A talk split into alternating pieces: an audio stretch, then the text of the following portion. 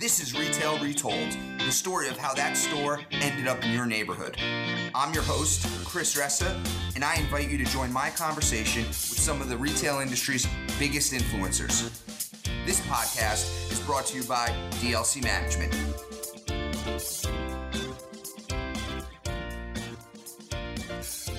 Welcome to Retail Retold, everyone. Today I'm joined by Lisa Amlani. Lisa is the principal and founder of the Retail Strategy Group out of Toronto. She has been in the retail industry for over 20 years. She comes to the retail industry with background in buying and merchandising. She's worked at places like Ralph Lauren Global and Club Monaco. I'm excited for her to be here. Welcome to the show, Lisa. Thanks for having me, Chris. I'm excited. Talk shop. so, Lisa, tell us a little bit more about who you are and the Retail Strategy Group. Yeah, absolutely. Um, I, as you said, I have about two decades working in this amazing industry of retail. Um, started on the shop floor. I have my degree in fashion uh, marketing, so I'm not. I'm a little bit opposite of Ron Thurston, who is accidental um, in retail. I'm the exact opposite uh, from that respect, where I purposely love fashion and retail, and that's where I've spent most of my career um, working across the globe, Ralph Lauren, Club Monaco, as you said. And um, I've the last three years I've spent in consulting. I was with uh, Accenture uh, for a bit, and I worked with um, some great brands, Walmart, um, Nike, and uh, did some really amazing stuff. Um, the one thing that I did find working in that consulting world was that there weren't a lot of um, retail insiders uh, that have actually created product um, from start to finish, understood the end to end retail process. So that's something that I really wanted to do with my firm. Uh, and what we do is we help retailers uh, dramatically improve profitability, increase uh, efficiencies across how they work, especially around speed to market, getting closer to the customer, um, merchandising optimization, especially now that we have such a huge digital presence. So understanding what the assortment um, actually means across channel and then um, I also work with uh, shopping malls. I work with retail um, tech companies, supply chain, and logistics folks, just giving them a better understanding of um, the retail landscape from a merchant perspective. Excellent. I can't wait to dive into it. But first, I want to know a little bit more about Lisa. Okay, I'm ready. I got three questions for you. Are you ready? I'm ready. Fire right. away. Question one when is the last time you did something for the first time? Well, I mean, that's a very relevant question because I started my own practice. Um, but I would say that the first time I ever did something was around content creation, writing my newsletter. I think that was it extremely uncomfortable because I'm not a writer, I'm a retailer, but um, I have a lot to say. So it's um, it's been great writing under the merchant life, but it it still takes me a while. Um, I'm not an expert by any means in writing, but I have a lot of content. So that is the thing that I guess I've um, never done before. Excellent. Question two What is one thing most people agree with, but you do not? Oh, that's a great question. Um, I have a lot of retail friends and and I um, a lot of buyer friends. Uh, one thing they do not agree with me on is when I say you have to stop buying from your gut, gut feelings, I don't believe in that. Uh, and that's something we have a lot of that. There's a lot of heated discussions around that, where you know my buyer friends cannot wait to get back to travel and going to trade shows, and which I'm all for. But um, I think using data is so important, and that that is where I think I get into a lot of heated discussions. I can imagine. I guess, what do you think of the Mickey Drexler days of these excellent merchants who were amazing at spotting trends and knowing what the next fashion trend was going to be? What do you say to that person who was really good at that? Well, I think you still you still need those qualities. You still need um, that uh, passion for delighting the customer, for finding great product and newness. Uh, but that means you have to know your customer really, really, really well uh, customers are, are evolving. We we both know that we work in the space, but the one thing that can help us come to those decisions is data and insights driven from data. So that's where I would say you need you need both. I'm not saying don't use your um, intuition, but I'm saying you cannot say that you can only like buying from your gut is is not a thing. It shouldn't be a thing. How much in the merchant world is it art versus science? What percentage is art? What percentage is science? Well, I talk about this quite a lot.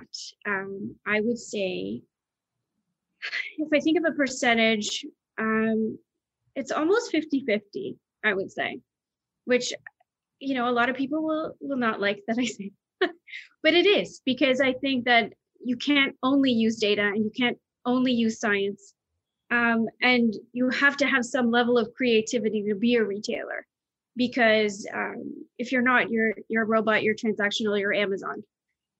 Um, so I think it's I, I would say 50-50. Okay. Last question. Okay. One skill you don't possess but wish you did. Oh, I love this question. Um, I have this extreme passion for music. I wish I was a DJ. I have DJ. dreamt of being a DJ my entire life. Um, I have a lot of DJ friends, and they always say, you know, we'll teach you. I'm like, I don't think I could do this, but it's it's a passion for sure. I, I would love love to learn um, DJing. I, I think DJ Amlani sounds pretty cool. Right. Oh, thank you for playing that game with me and answering those three questions. We call that clear the air, and I think it gives the listeners a little bit more about who you are. So thank you. Of course. Let's jump into a little bit of retail. When you said what the retail strategy group does, you mentioned a lot of big things. Can you give me an example of a project that you're working on or you worked on recently to give a little bit more specificity to the listener who might not have been able to put their finger on exactly what you're all doing? Yeah, of course. Um, I work with a lot of uh, digitally native brands, uh, especially in that soft line space. So, uh, whether it's fashion, uh, apparel, accessories, footwear. Um, and what I do is I help them to understand what the fundamentals of retail buying is as they're looking to scale, especially as they are looking to go um, online to offline or scaling to um, sell to a department store. What do they need? Even things like line sheets, like simplifying the way that they present to a, a retail store buyer or department store buyer. So that's that's one area where I will help uh, digitally native brands, but it's also around strategy of scaling. So, uh, using what you've learned from your customer online and how that will help to inform assortment decisions offline. So, it's almost like omni strategy, but around the assortment specifically. What do you typically find is the biggest mistake digitally native brands make as it relates to buying in their product assortment? I think the biggest challenge uh, with any retailer, all retailers that I've actually worked with my entire career, is that they put the same effort into every single product. Uh, not all product requires the same effort, especially around development, and not all product has the same purpose. So, not only is it about depth and quantity, but it's also about effort. So if you have a black t-shirt, for example, that you have across seasons, uh, it's a basic item, that's something that should always be in stock. You shouldn't go recreating the wheel and um, designing a whole tech pack, for example, for that basic t-shirt. What you need to put your effort into is innovation, is newness, is what is going to delight the customer. Um, I would say it, it's really around that, and I've seen that across all brands that's a really interesting answer and great insights. That leads me to the next. What do the digitally native brands do from an assortment buying that might be better than the traditional merchants and brick and mortar retailers? I think they're able to action uh, a lot quicker uh, in terms of if something is selling or not selling. Um, when you go into a physical store, the the products that may be your bottom sellers may be, the ones that are actually attracting the customers into the store. Uh, when you're in a physical store, you might cut those bottom sellers because you're like, well, they're not, you know, they're not doing well. Uh, but online, you're able to actually action things a lot more quick. Um, and the endless aisle and that concept around endless aisle, I think, can be used uh, in a positive way. There's a lot of times where I've seen the endless aisle be taken advantage of and the assortments are way too big. But I think there is a happy medium there, especially around um, sustainability and developing less and avoiding overproduction. So I think there's a lot of concepts in there, but um, I think that a digitally native brand has a lot going for them in terms of what they're getting from the data per product on their site. And what do the brick and mortar legacy brands, or even not legacy, just even if they're newer, but primarily brick and mortar, what do they do better than the digitally native as it relates to merchandising and buying? Customer service. Um, really understanding the customer, being in front of them. I think that there is so much value for brand ambassadors in the store and how they can relate to a customer one on one, face to face. Yes, of course, we have live shopping. We have uh, the ability to chat online and use AI and all those wonderful, wonderful tools. But there is nothing like the experience of actually talking to somebody in front of you, uh, showing them product, helping them style if you're in fashion, and building that rapport with with your customer is, is something that the physical store does so so well or they have the ability to do so well. Do you find that the traditional retailers are more experienced at buying and merchandising than the digitally native or no? I wouldn't i wouldn't say that. Um, i'd say that there's a lot of veterans out there that are still doing the same job. Uh, and that to me means that they're not evolving and they're not using new tools or new systems um, to make better decisions around their customer, or they don't know their customer. That's a big challenge as the customer continues to evolve, which is what we saw in the pandemic. Um, a lot of legacy retailers where there are folks that have been in the same roles forever, especially in buying and merchandising, it's very difficult um, to change behaviors. And retailers, we don't like change really and truly. Um, so I think that's where I see a disconnect with the newer buyers versus the old timers. But I'm not saying the old timers can't change, but maybe the willingness is not as as evident as it would be in a digitally native brand or a new buyer. Appreciate the thoughts. Very interesting take. Uh, very unique take. I'm interested being on the buying side and how important you think the omni-channel experience is for retailers. Super important. Uh, when you look at the customer, which everything should start with looking at the customer, you have to look at the customer in the middle.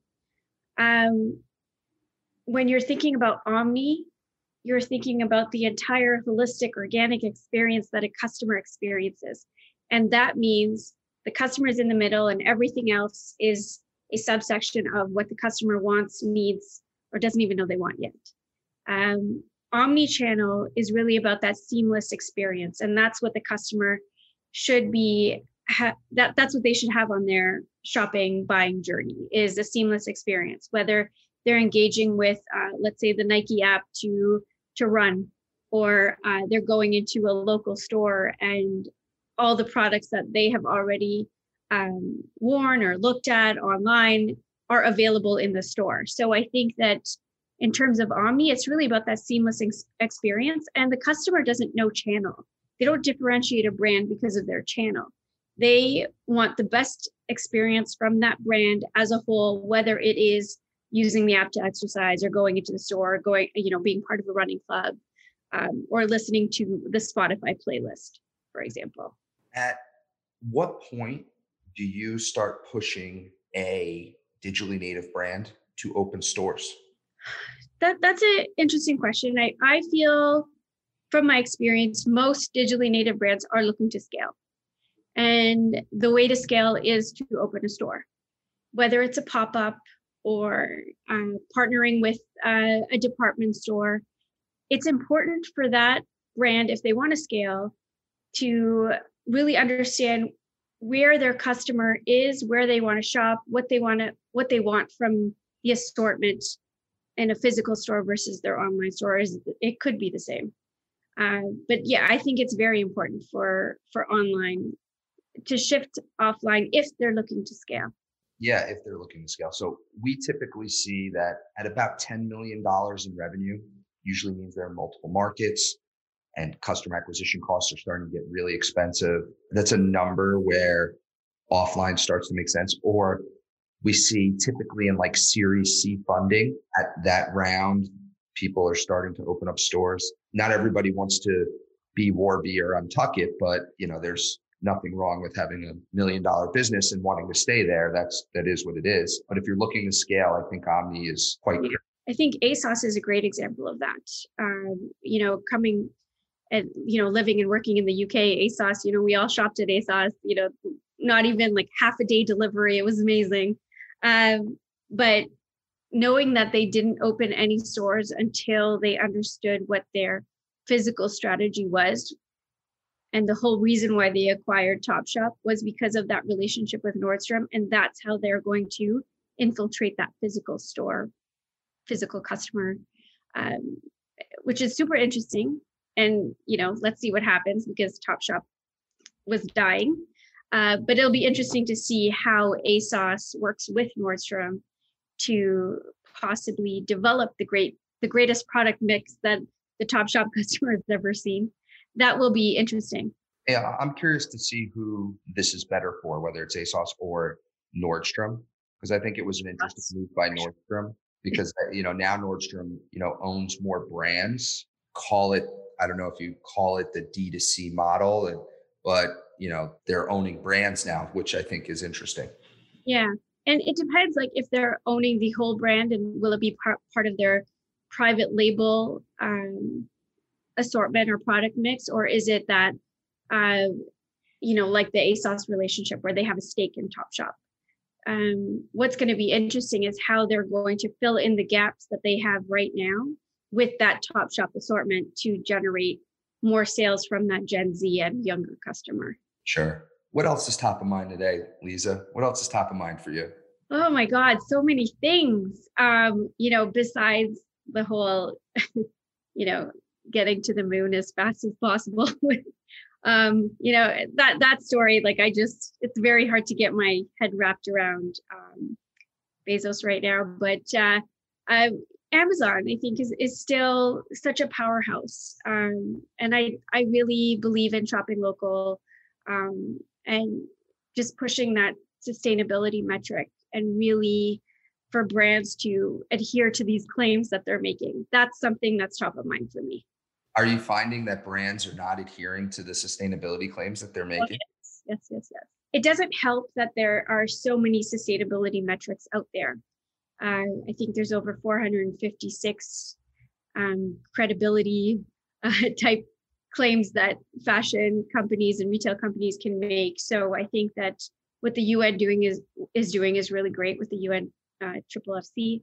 Um, but the challenge is that only parts of retailers um, processes are being put in the forefront on what they're doing around sustainability whether it is you know material production or um, how they are becoming you know more circular which is great i love that you know circularity and resale is is top of mind for a lot of brands but I think we still, as consumers, especially, need to understand what is the impact of each brand to the climate and what does what does it really mean? Um, how does it translate to um, what it could mean for the future for for us as as humankind? All this same day, next day delivery, a lot of fossil fuels being used to make that happen. Yeah. What's your take on that? I think it's problematic I think that uh, a lot of brands are are trying to do better in terms of um, not doing same day or shipping from store, but allocating goods to store that they know that customers are going to buy in that local region to cut that carbon footprint. Um, packaging, I think, is something that brands need to look at a little bit harder. And you know, even if the package is small, there's a lot of plastic waste in there. Uh, we know that from beauty. But I think that um, there's a lot of work to be done here. And I think it really comes from brands being uh, more transparent in what they're doing and what it's costing not only the environment, but what it's costing them. So what does it really cost them to to implement same day or next day delivery?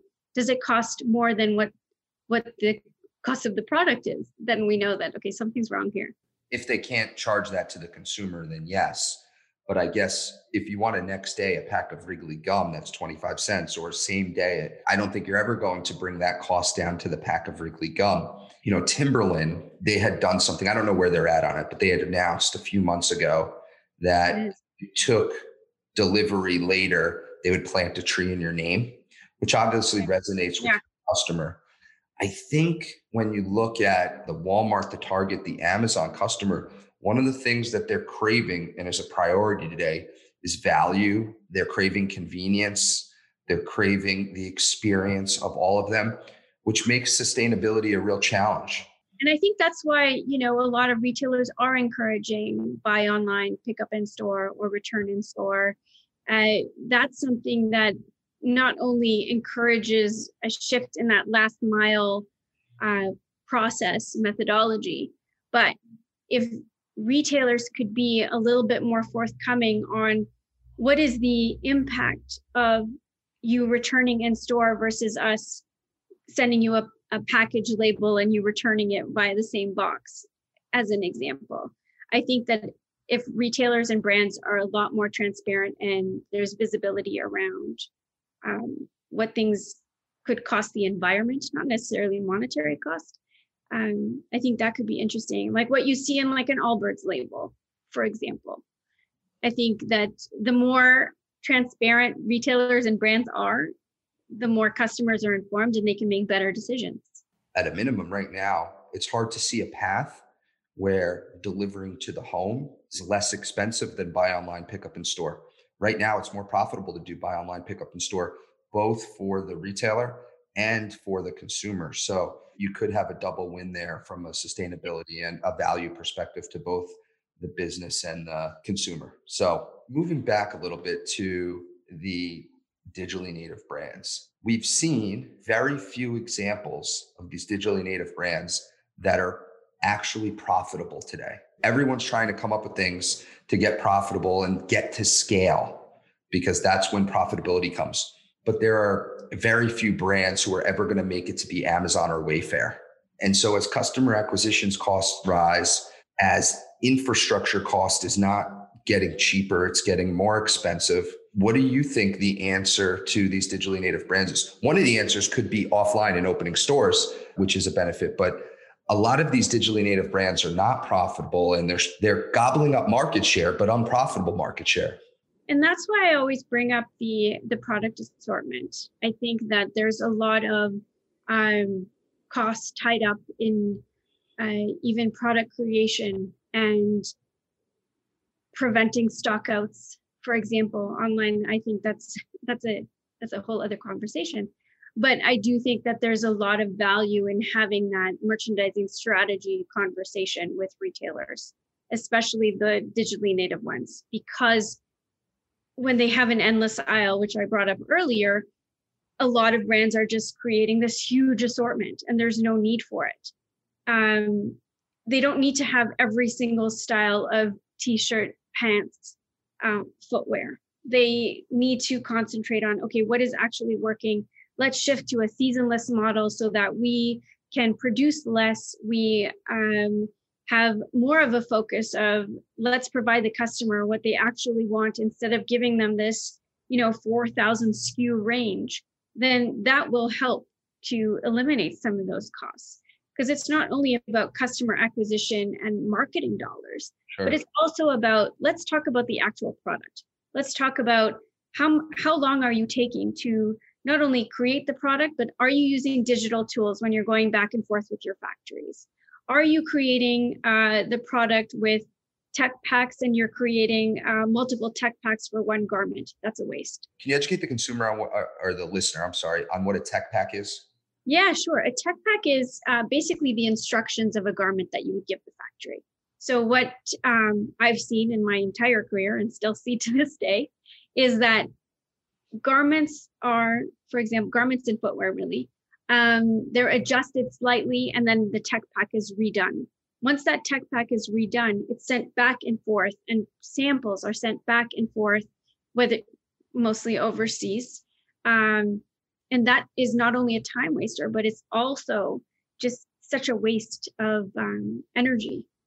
Uh, it's not efficient. So that's something that also adds to the cost of the, the product.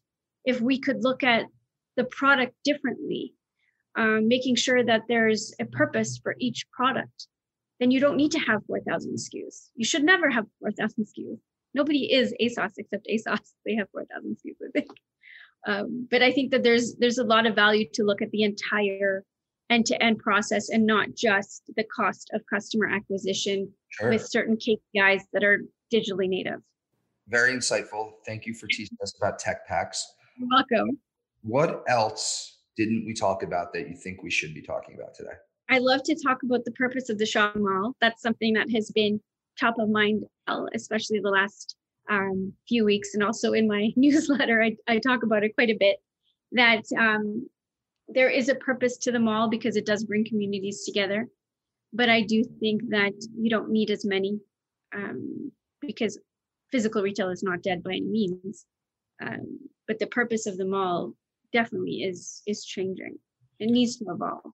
I start from the premise of majority of consumers can't afford to pay for shipping on every product and mm-hmm. majority of retailers can't afford free shipping. The most efficient and affordable way to deliver goods to the American consumer is a physical store. I start with that premise, which is at scale, the most efficient and affordable way to deliver goods to the American consumer is via a store. Now, that's skewed a little bit because there are many brands that are unprofitably selling goods, and you have unique things that happen like with Walmart and Amazon, who, if you were going to return it, they told you don't return it, just keep it, and we'll send you another one. That was pretty wild. Many brands couldn't do that, right? Not there's very few brands that could afford to do that and have the gumption to do that. That is pretty game changing, right?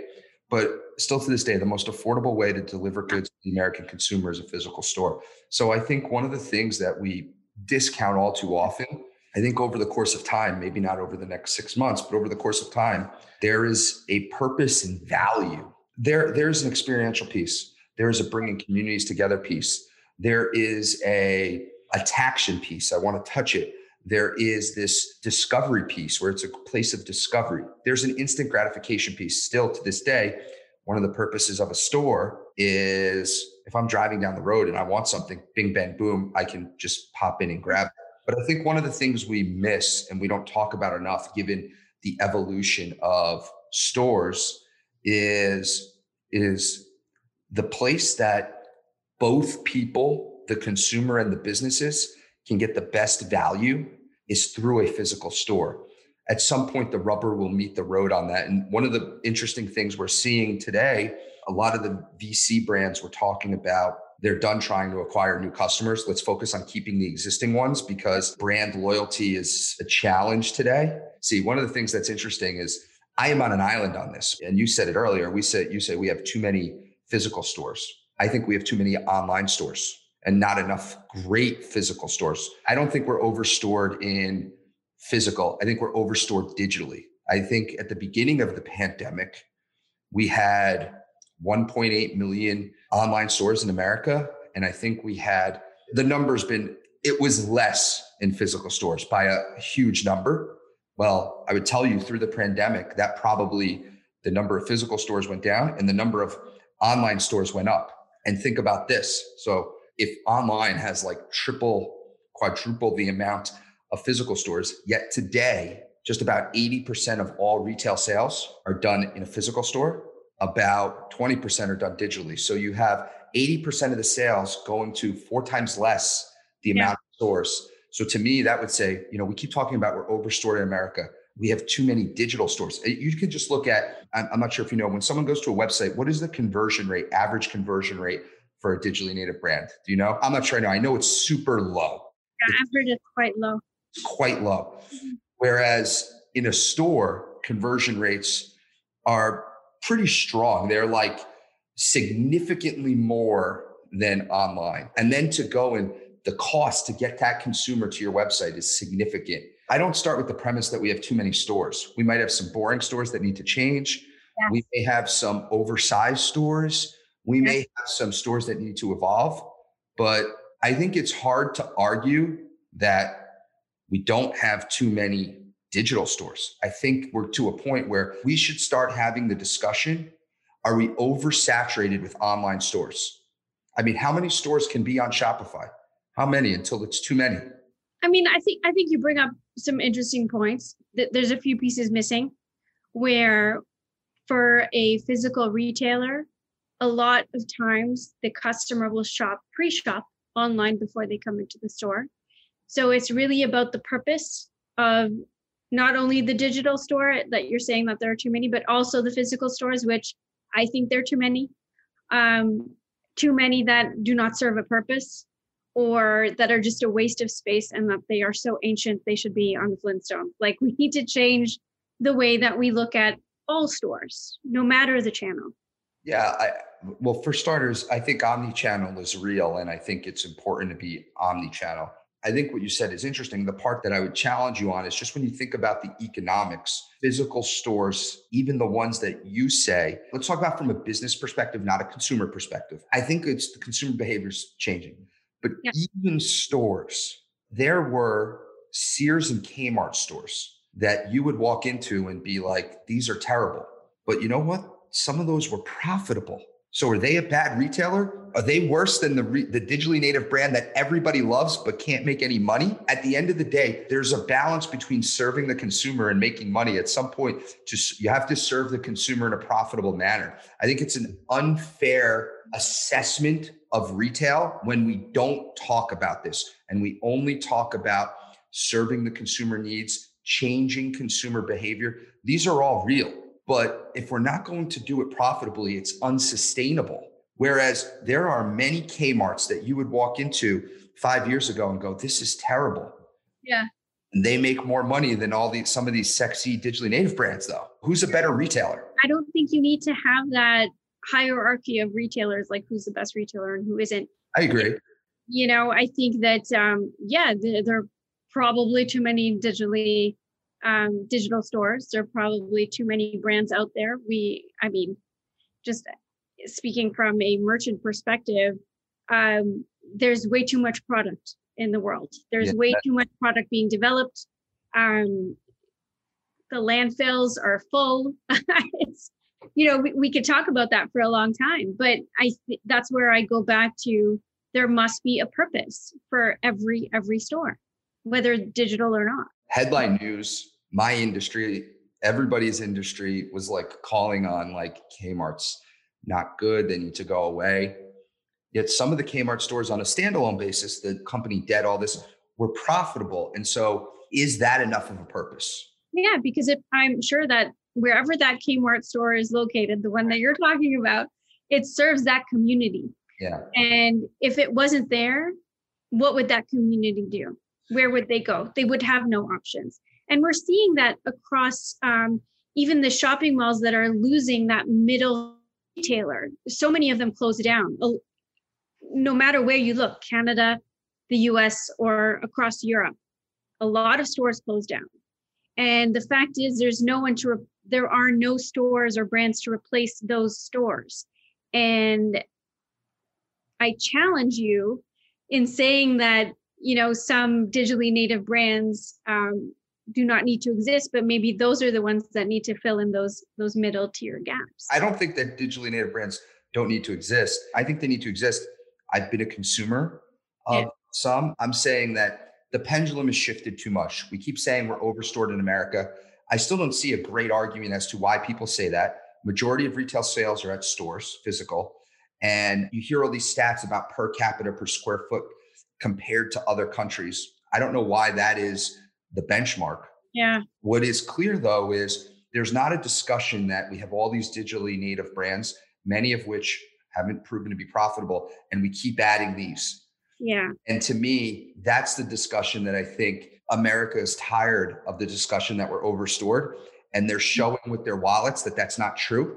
And they're not showing with their wallets that we have too few digitally native store brand stores, but yet we still keep opening them.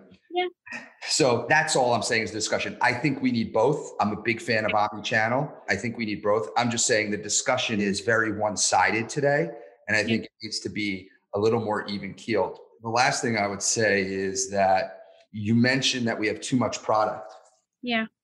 Take away the sustainability piece. Too much product in your world led to the markdown frenzy that we've had in the world, right? You have to mark it down because we have too much product, right? And that is the, you know, clearly the death of the retailer, right? Uh, one of the analysts I know, Simeon Siegel, he says, we don't have an oversaturation of stores in America. We have an oversaturation of discounts.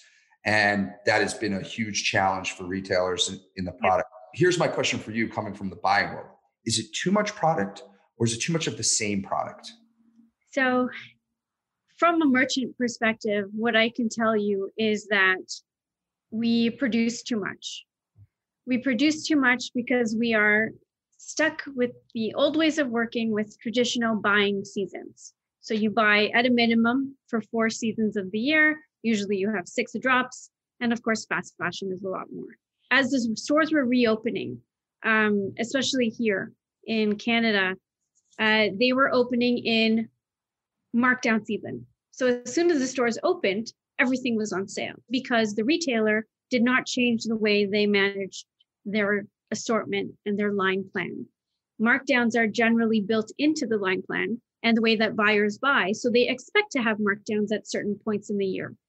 Um, that is what effectively needs to change dramatically. Uh, we need to shift the way that we buy product, the way that we assort product ranges, and product mixes and just scrap those seasons because we don't need to have them. Yes, we need newness, um, you know, throughout the year. I'm not discounting that, but I don't think that an entire range needs to be brand new all the time. I think a brand that does this incredibly is Nike, yeah. right? You need sneakers all year round, number one. So your point is they're seasonless, right?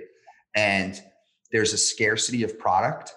Therefore, they can grow price, people race to it, and scarcity creates margin, right? And in fact, if you hold those new, we can see by StockX and GOAT that yep. these products actually appreciate in value. They're almost an investment. Sneakers. And I think they're an incredible case study to what you're talking about of seasonless product and they don't overproduce and therefore they hold price and grow price and the consumer still stands in lines at Footlocker and Nike stores, shows up on their website and can't wait to buy it. I think they're like an incredible example of what you're talking about. I agree. I mean, look at Kanye. That's a great example. He he has a beef with Nike and he still wears Nike. He still wears Nike, um, considering he's under the Adidas umbrella. But um, I think that sneakers are are a great um, category that does a really good job with exclusivity of product and um, not as much overbuying. But there's a lot of challenges around footwear um, where it just takes like, you know, almost two years to produce a shoe yeah. from concept to market. That's a lot. I didn't know that. Yeah, yeah. In terms of fast fashion shoes, um, that's a little bit different.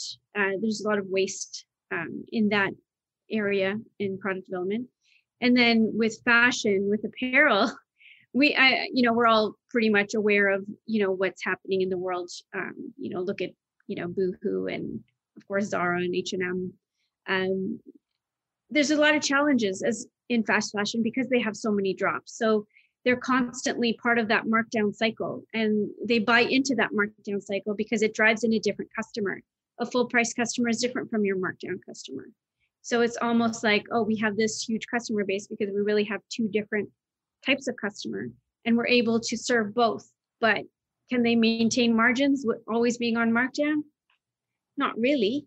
I think that's where Nike just crushes it. So uh, they're really good. And I had no idea. Thank you for enlightening me. It takes two years to go from concept to in the store for a shoe. For some shoes, yes. Because the way that you develop a shoe, it's not it's not like you would a garment where you have to create the the tool um, the actual thing to make the rubber sole it's it's not really the tech pack um, that i'm talking about it's more like the actual um, the molds that you need in the factory to actually produce it. it it takes a lot more than it would um, to cut and sew a garment. Interesting. Had no idea. So the sneakers, the hot sneakers that Nike's thinking about creating today, those will be on the shelves in 2024. In some cases, in some cases not. If they're using um, digital product creation to help create that product, then it obviously speeds up that time to market, which is which is what we want to do. We want to get faster to market. In cases, even garments take a long time. Um, you know, in some cases, 12 to 16 months. Well, listen, this was great. We're running short on time. I've got three more questions for you. Are you ready? Okay. Question one What extinct retailer do you wish would come back from the dead? That's a good question. Um, and a difficult one for me to answer, actually, because I kind of want to say Top Shop, uh, the old school OG Top Shop. Okay. Because I grew up in Britain. So I, I would say Top Shop from the 90s. All right.